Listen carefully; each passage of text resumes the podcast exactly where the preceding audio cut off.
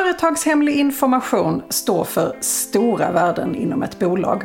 Mycket ansvar läggs på arbetstagaren.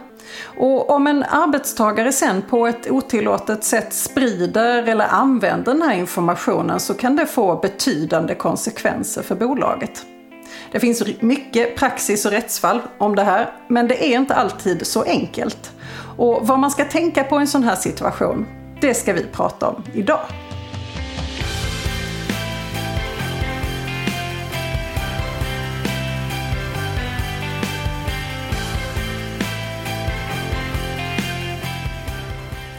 Hej och välkommen till Arbetsrättspodden. Podden för dig som verkar inom HR eller hanterar personalfrågor i din vardag. I den här podden vill vi bjuda på nya infallsvinklar och dela med oss av vår kunskap för dig som arbetar inom HR-området. Jag heter Emelie Svensäter Jerntorp och arbetar som advokat inom arbetsrätt här på Vinge. Och med mig idag har jag min kollega Anna-Maria Lagerqvist Gam som är specialist inom IP, IT och kommersiell avtalsrätt och ansvarar för vår IP-IT-grupp i Göteborg. Hej Anna-Maria! Hej Emelie!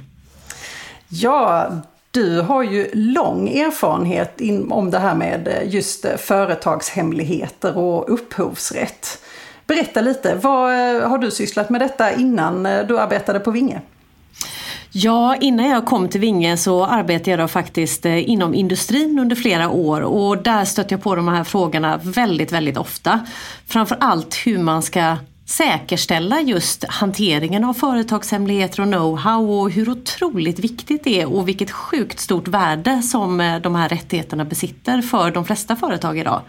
Så att eh, ja, det känns jättespännande att vara med och prata om det här idag. Ja, men det, det känns väldigt tryggt för mig också måste jag säga. Eh, och anledningen till att du och jag började ju prata om detta tidigare, det var ju att det har kommit ett rättsfall nu, ett, det faktiskt det första rättsfallet från Arbetsdomstolen under 2021, det vill säga Arbetsdomstolens dom eh, 2021 nummer 1. Eh, som just handlar om det här med företagshemligheter. Eh, kan du bara inte kort berätta lite vad, vad, vad hände i det här rättsfallet? Ja, alltså väldigt kort så kan man väl eh, summera det som att det är två personer som tillsammans då startade en verksamhet inom bygg och anläggningsbranschen. Men som då konkurrerar med den verksamheten som en av de här två personerna, eh, personernas tidigare arbetsgivare bedriver då. Eh, och det som inträffade var då att den tidigare arbetsgivaren misstänkte att en av de här personerna hade tagit med sig företagshemligheter och inkorporerat dem i den här konkurrerande verksamheten. Och det det handlade om var eh, en kopia av ett kalkylprogram, en kopia av en personalhandbok och även ett dokument som eh, var relaterat till kvalitet och miljö och arbetsmiljö och så på den tidigare arbetsplatsen. Och, och, alla de här dokumenten utgjorde då den tidigare arbetsgivarens företagshemligheter och även upphovsrättsligt skyddade material. Så att det är väl en väldigt kort summering och, och, den då diskussionen och bedömningen som Arbetsrättsdomstolen gjorde i sina domskäl det var ju då hur de här personerna och det här nya företaget hade förfogat eh, över de här då dokumenten och företagshemligheterna och de upphovsrättsligt skyddade verken. Men också hur man skulle resonera i frågan om skadeståndsanspråken och skadeståndsansvaret då för den här olika typen av förfogande som man hade gjort. För jag tycker den här ganska då korta sammanfattningen av det här rättsfallet eh, visar ganska tydligt på att det här är rätt komplext. Alltså vi har till exempel flera olika typer av lagstiftningar att eh, relatera till. Eh, bland annat eh, immateriella rättigheter som finns inom upphovsrätten eh, och på, ifall det skulle kunna utgöra några typ av upphovsrättsligt skyddade verk. Och sen har vi ju då hela den här företagshemlighetslagstiftningen som vi också har. Eh, och då möjligheten till att man då kan eh, dels såklart förbjuda någon från att använda detta men också att man kanske kan kräva skadestånd. Mm. Och det är inte alltid så lätt hur man, hur man ska resonera ifall man, ifall man hamnar i en situation där man måste hantera detta som arbetsgivare. I de, I de bästa av världar så är det klart att alla arbetstagare sköter sig och ingen använder sig av felaktig information på ett felaktigt sätt eller någonting sådant. Men om man, om man då ska förbereda sig som en, som en arbetsgivare, hur skyddar man sig eh, för eh, otillbörlig användning av, eh, av företagshemlig information eller information som på något sätt är särskilt viktig för bolaget. Ja, det finns ju flera olika eh, saker som man behöver tänka på och som man behöver förbereda. Och om man utgår från lagen om företagshemligheter så, så kan man väl väldigt kort säga att alla bolag behöver säkerställa att de har rutiner för att skydda då den här företagshemliga informationen. Och när du säger rutiner då, vad, vad menar du då? Ja precis, alltså, i, enligt min erfarenhet framförallt från industrin då så, så menar jag på att HR spelar en otroligt central roll i den här frågan.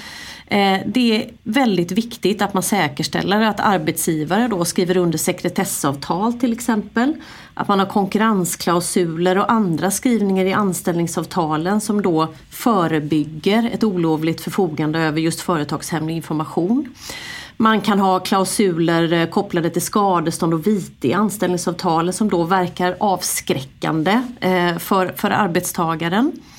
Men det är också väldigt viktigt att man har rutiner där man informerar arbetstagaren om vad som gäller på arbetsplatsen i de här frågorna. Det ska inte så att säga föreligga några otydligheter om vad som utgör en företagshemlig information. Och där brister ju ganska många. Alltså, jag tänker där när man ingår ett anställningsavtal till exempel, där alla de här klausulerna som du pratar om nu, där, där de finns.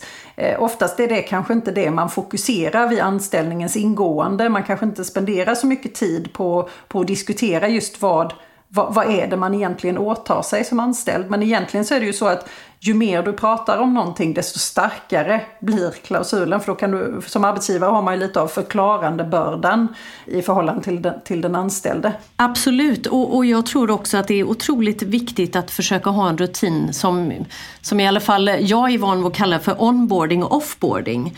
Alltså att när man nyanställer någon så ska man ha ett samtal där man informerar om vad som gäller i de här frågorna och vilket regelverk man har att förhålla sig till och särskilt då poängtera de skrivningar man har i anställningsavtalet kopplat till företagshemlig information. Och så ska man vara noga med att dokumentera det, eh, att man har haft ett sådant samtal.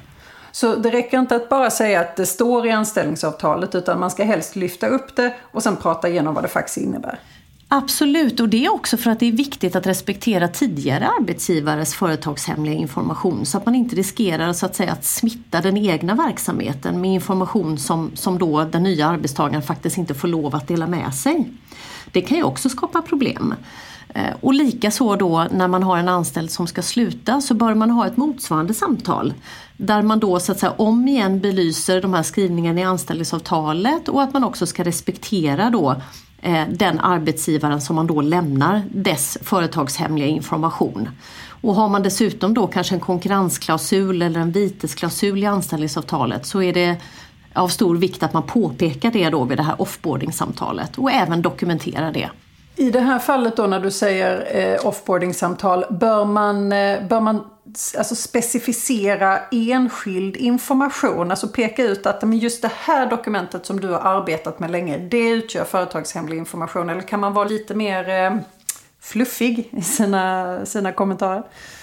Eh, det beror naturligtvis på, men jag tror att det är en fördel att vara lite mer bredare för att tanken är ju att det kan vara en mängd olika typer av information och dokument och så vidare som man då har fått tillgång till eller fått vetskap om. Så att man vill ju inte så att säga begränsa det till några enskilda dokument. Men, men om, det är, om man har något inom verksamheten som är extremt känsligt och extra viktigt så kanske man kan belysa dem lite extra.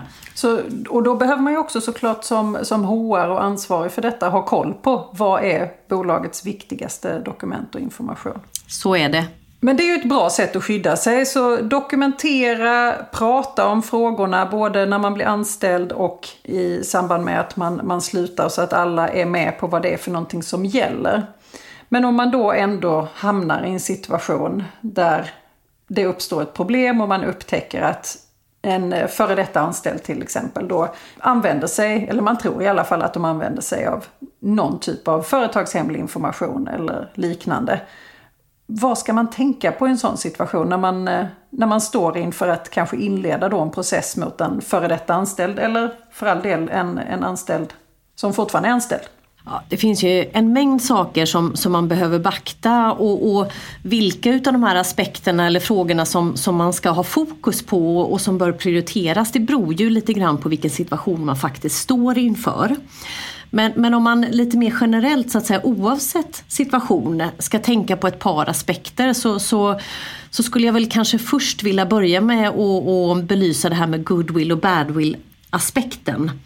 Att, eh, att inleda en process mot en anställd eller mot en konsult eller, ja, eller även en före detta anställd. Det, det kan uppfattas negativt av marknaden och, och det kan leda till negativ press. Jag menar, media har ju verkligen en tendens att vilja måla upp då den här bilden av David och Goliat och jätten som ger sig på en enskild och så vidare. Och, och, det bör man i alla fall ha med i åtanke när man överväger om man ska inleda en process eller inte. Det bör vara en del av beslutsunderlaget. Ja, och det tycker jag verkligen är en jättebra sätt att påpeka. För att i de här situationerna så är ju känslorna går mycket, mycket högt kan man väl säga. Man är ofta som arbetsgivare eh, rent ut sagt förbannad på eh, den här personen som har tagit sig de här friheterna och man vill gärna slå med den absolut största släggan man kan hitta. Men eh, då säger du sansa, sansa er lite och fundera igenom hela händelseförloppet. Absolut, men med det sagt så ska jag också säga att att alltid så att säga undvika att inleda en process, det kan också ha negativa konsekvenser. För man vill ju inte riskera att bli uppfattad då som arbetsgivare som, som flathänt eller att inte så att säga värna om sin företagshemliga information. Så att det, det finns ju situationer där man kanske ändå så att säga kommer till slutsatsen att man bör och behöver så att säga inleda en process. Så man ska inte vara helt avskräckt men man ska tänka på det eh, innan man sätter igång? Okej, okay, men vi säger då att vi har kommit fram till att eh, ja, men eh, vi, vill, vi vill driva det här fallet. Vad gör man då?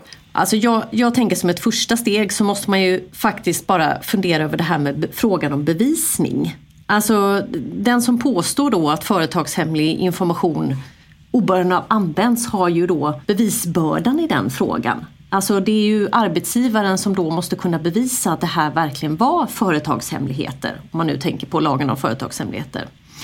Och, och, då ska man också fundera igenom vilka motargument som kan lyftas om man inleder en process.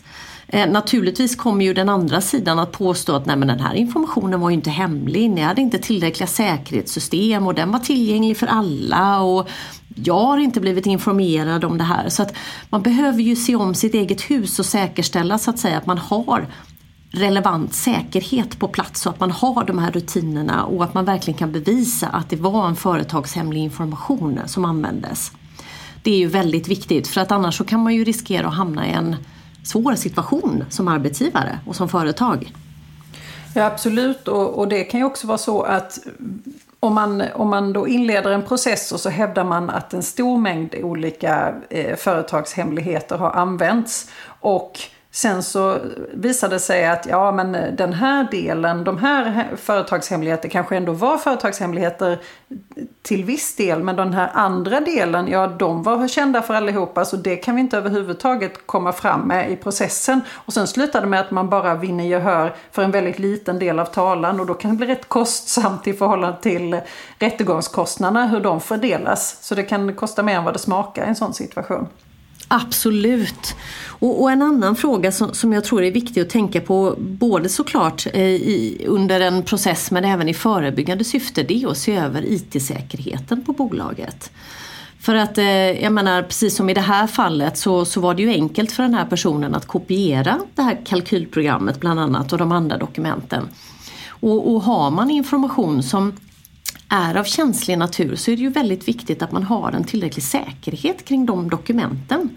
Eh, jag menar det, det är ju väldigt många företag som använder sig av IT-säkerhetssystem som gör att man helt enkelt inte kan kopiera filer till ett USB-minne till exempel. Eh, eller andra typer utav ja, säkerhetssystem helt enkelt.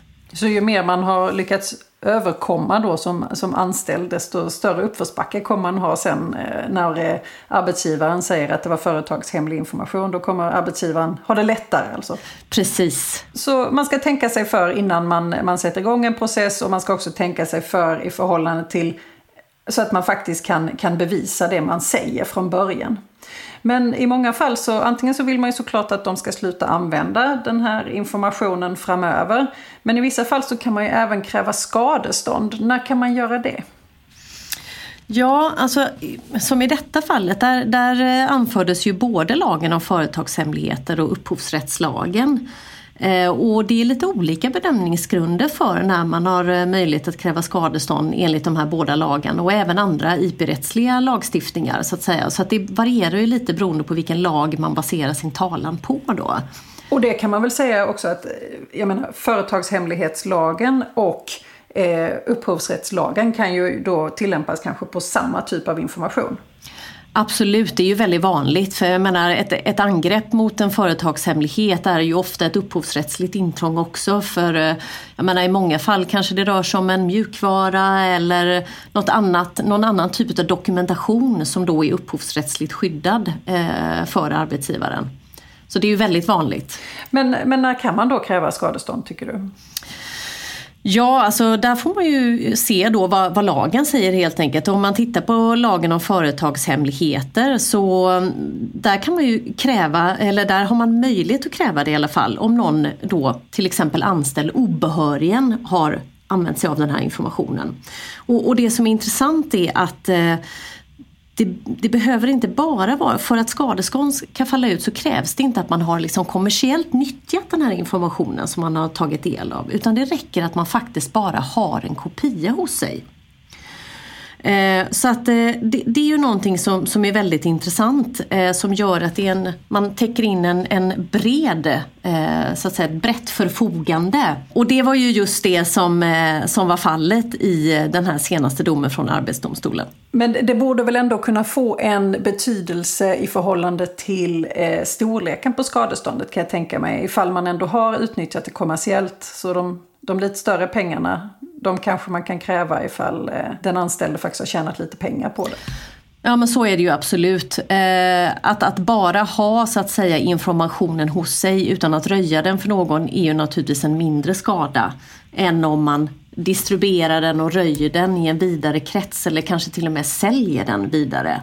Så att det är ju bedömningsgrunder som, eh, som man tar hänsyn till när man beräknar skadeståndet helt enkelt. Avslutningsvis, vad är ditt bästa tips då för hur man ska skydda sig? Ja, om man ska försöka summera det till två korta punkter så, så skulle jag vilja säga att HR har en central roll i detta. Man måste säkerställa att man har bra skrivningar i anställningsavtalen och bra rutiner när man både anställer och eh, så att säga när arbetstagare väljer att lämna eller man går vidare till andra arbetsplatser. Då. Så att både vid onboarding och offboarding ska man ha bra rutiner. Man kan även ha en policy eh, internt som man kommunicerar där det står hur man ska hantera då företagshemligheter och know-how och liknande. Och sen så tror jag även det här med IT-säkerheten är väldigt viktig. Eh, och det är ju framförallt i ett bevishänseende om man skulle då behöva så att säga, inleda en tvist mot någon. Att man säkerställer att man har en tillräcklig säkerhet kring den företagshemliga informationen. Och när det gäller då själva processen, har du någon eh, avslutande kommentar i den delen? Eh, jag tror att det var lite som du sa tidigare. Man ska sansa sig även om man är arg och frustrerad och man ska se så att säga, helheten i situationen och så ska man välja och starta en process i de ärenden där man känner att det verkligen är befogat. Och så ska man säkerställa att man har gjort sin egen hemläxa i form av rutiner och att man har resurser och möjlighet att driva en process på ett bra sätt. Det var allt vi hinner idag. Tack så hemskt mycket för att du var med. Tack så jättemycket. Dagens gädda.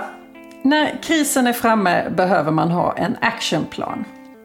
Se till att ha den på plats innan någonting händer så har man vunnit mycket i slutändan.